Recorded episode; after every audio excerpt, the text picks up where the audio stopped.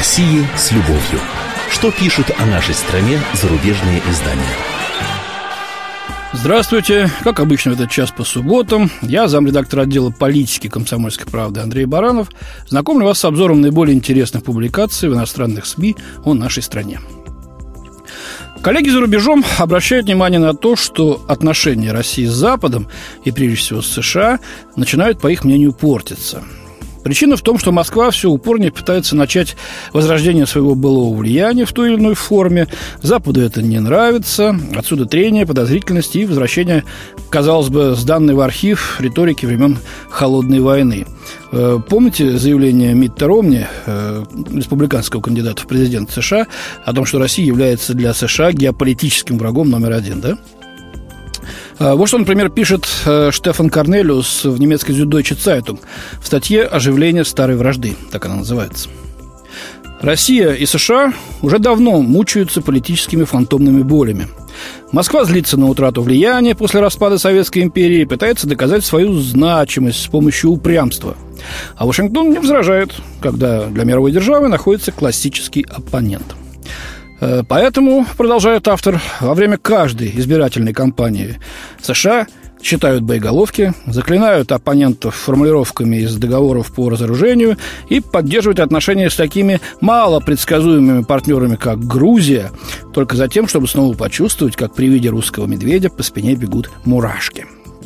В России, пишет автор, так и не появилась надежда на большую предсказуемость российской политики или большую готовность России к переговорам – в свою очередь, на Западе все меньше ответственных лиц, думающих о модернизации своей политики по отношению к России.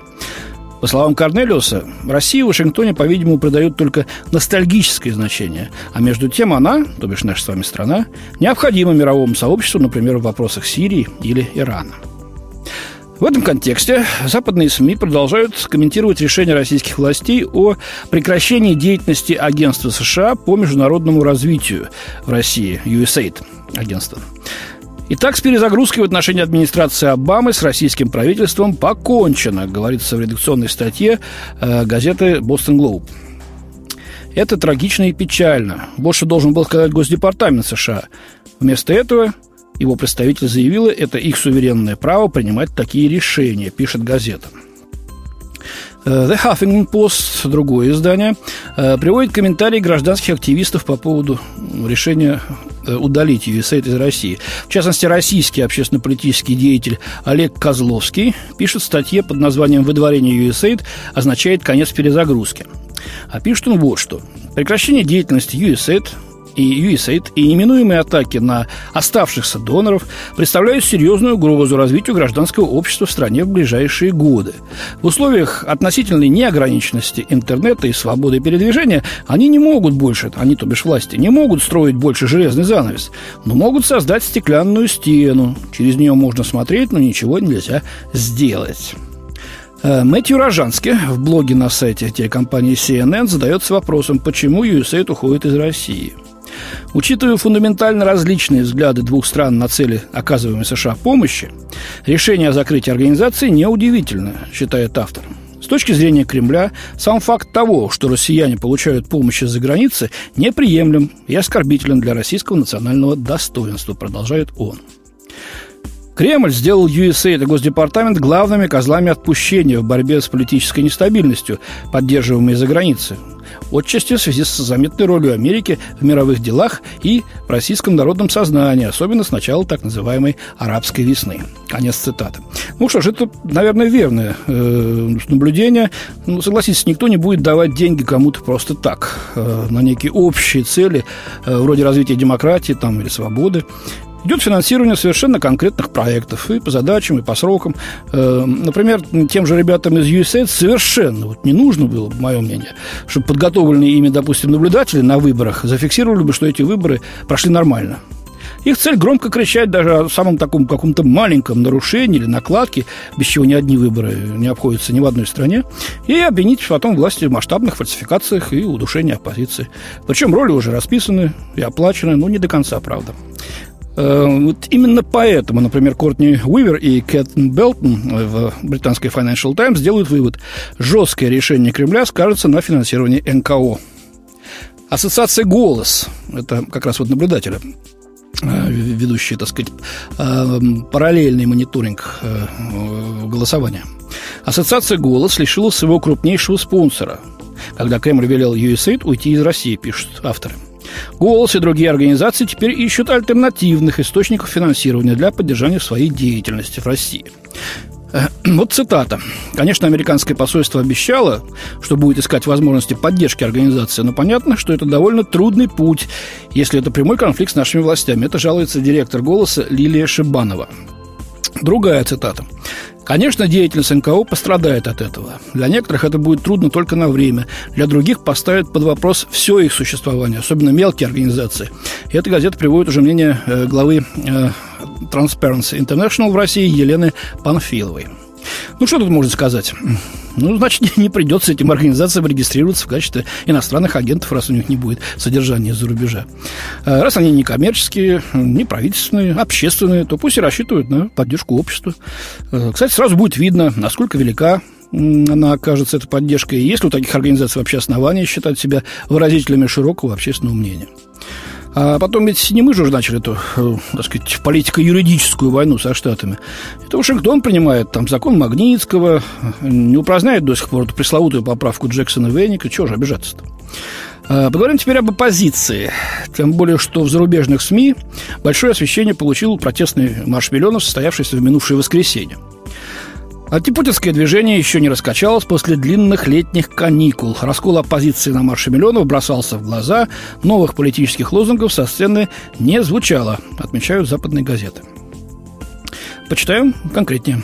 15 сентября около 50 тысяч человек вышли на улицы, чтобы заставить себя услышать, пишет о марше миллионов в блоге э, э, издания Foreign Policy Джеффри Тейлор. Ну, там 50 тысяч, конечно, не было, не больше 20, но это не важно. Автор делится личными впечатлениями. Он прошел э, по всему маршруту э, до проспекта Сахарова вместе с Гарри Каспаровым. «Какую следующую задачу ставит перед собой протестное движение?» – спросил Тейлор Каспарова. Тот ответил, мы создаем координационный совет, проведем выборы его членов. Этот орган будет препятствовать, э, простите, представлять требования оппозиции правительству, сказал Каспаров. И подтвердил, что будет баллотироваться сам совет. Когда цены на нефть обвалятся, они утащат за собой и путинский режим, утверждает Каспаров. А, вот интересно, можно подумать, что либеральный режим при обвалившихся ценах будет чувствовать себя уверенно и спокойно. И народ будет рукоплескать. Это как Солженицын в свое время кричал конвоирам, погодите, будет вам Труман с атомной бомбой на голову. Труман, американский тогдашний президент. Э, как будто бомба – это какое-то чугунное ядро, избирательно пьющее кого-то по темечку. Если уж обвалится сцена, то никакой режим не устоит. Э, кратко пересказав э, речи на митинге, автор замечает, в целом в Филиппике нынешней демонстрации были заряжены энергией не так сильно, как ожидалось. За сценой я заметил, что у Навального усталый вид. Да, глубокая мысль.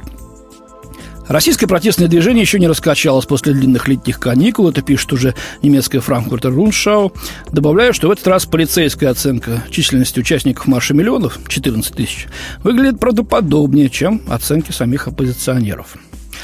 Раскол оппозиции в этот раз еще сильнее бросался в глаза. На марш вышли русские националисты, скандировавшие «русский порядок».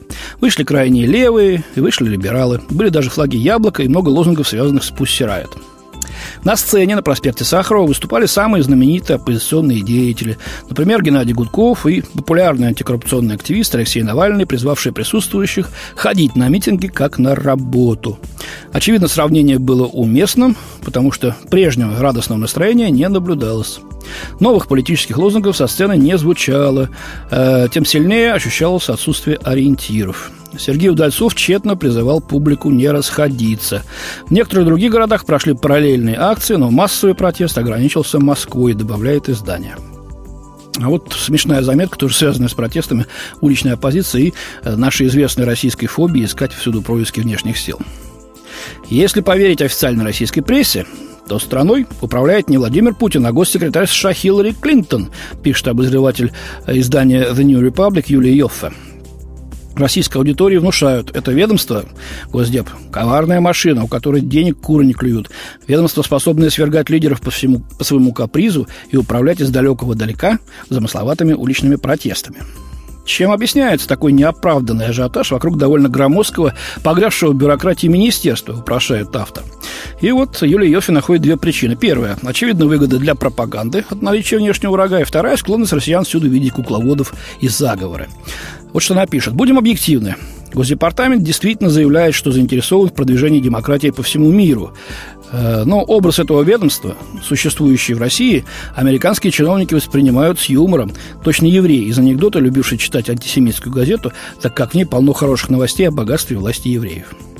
Наверное, Россия – единственная страна, где все еще верят, будто мы, американцы, способны что-либо организовать эффективно, заметил сотрудник Конгресса США, ведущий внешней политикой. Ну, способны, способны, знаем.